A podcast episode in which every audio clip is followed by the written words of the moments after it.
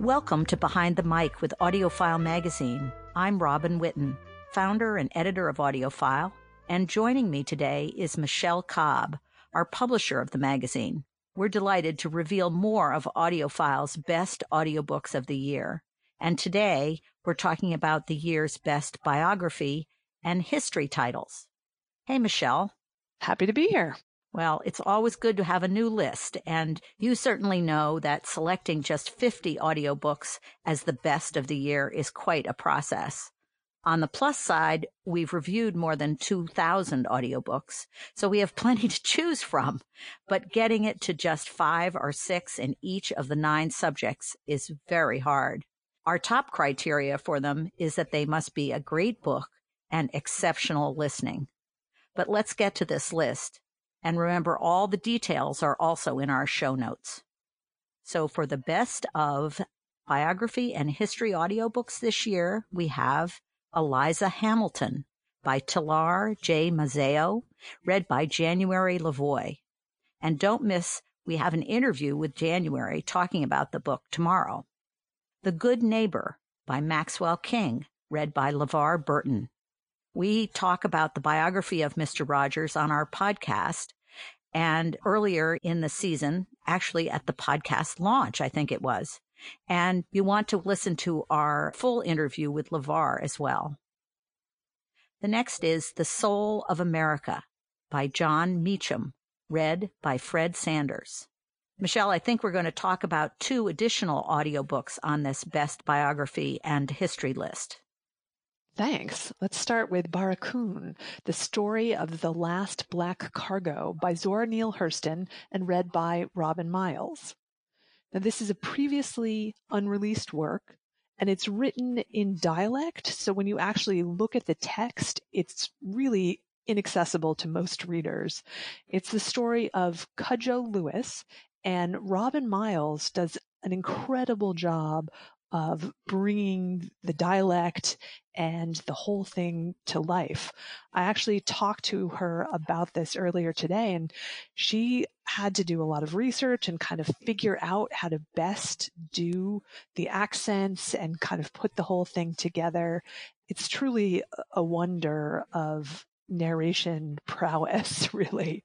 So I'd love to play a little clip so that you can get an understanding of the mastery of the language and the rhythm of this audiobook, which tells the story of Cudjoe Lewis being taken from Africa and brought to the U.S. as a slave and then eventually freed. So here's Robin bringing his tale to life. They call my grandpa brave and praise giving names. Then they cry with another song. Whoever shake the leaf of that tree, a sweet shrub, we are still smelling it. Whoever kill our husband, we shall never forget. The wives cry like that every time somebody come here. When nobody came, they sat quiet. Two years they must be widow. One year, they don't touch your water to the face. They wash it always with tears. In the Africa soil, the women grieve for their husband like that, you understand me? All day, all night, the people come, and every time somebody come, the women cry. Wow, Michelle, that is really beautiful. And Robin Miles is indeed a wonder to have brought that kind of dialect to us. And it reminds me, I'm a great fan of Zora Neale Hurston. And one of the very first audiobooks I adored was Their Eyes Were Watching God. And to have this new, never released before story by Zora Neale Hurston is amazing. Have we got another one? Oh, yes, we're going to pivot a little and talk about RFK, His Words for Our Times by Robert F. Kennedy, C. Richard Allen, and Edwin O. Guthman. And this is read by James Lurie and Jim Meskimen. And what's interesting is the audiobook actually provides a lot of context into what we're going to hear from Robert Kennedy's speeches. And then we have the kind of amazing Jim Meskimen, who is known for doing a wide variety of celebrity voices. He does RFK and you, you really feel like you're standing right next to him somewhere in Massachusetts. So I enjoyed this very much because it gave me the sort of background in history I might not have had. And it really brought me into the great oration that we don't necessarily hear on a daily basis from our politicians today. So a very interesting and enjoyable listen.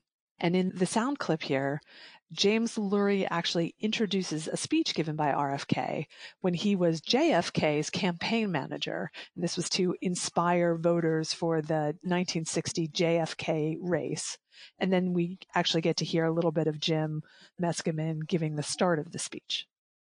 Wherever he was, when he could, he made time to exhort campaign workers or speak to potential voters in small or large groups.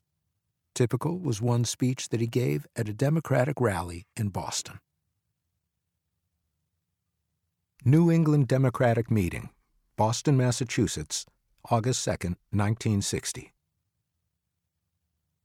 At the outset of this meeting of Democratic Party leaders of New England, we should discard any trace of the false notion that Senator Kennedy is assured of victory in his native region merely because he is one of its sons. That's really interesting, Michelle, because Jim Meskimen does a very careful job with Robert Kennedy's voice. It's a little chilling and it's a bit risky to do a real, it's not quite an impersonation, but you get such a sense of it. So that's impressive.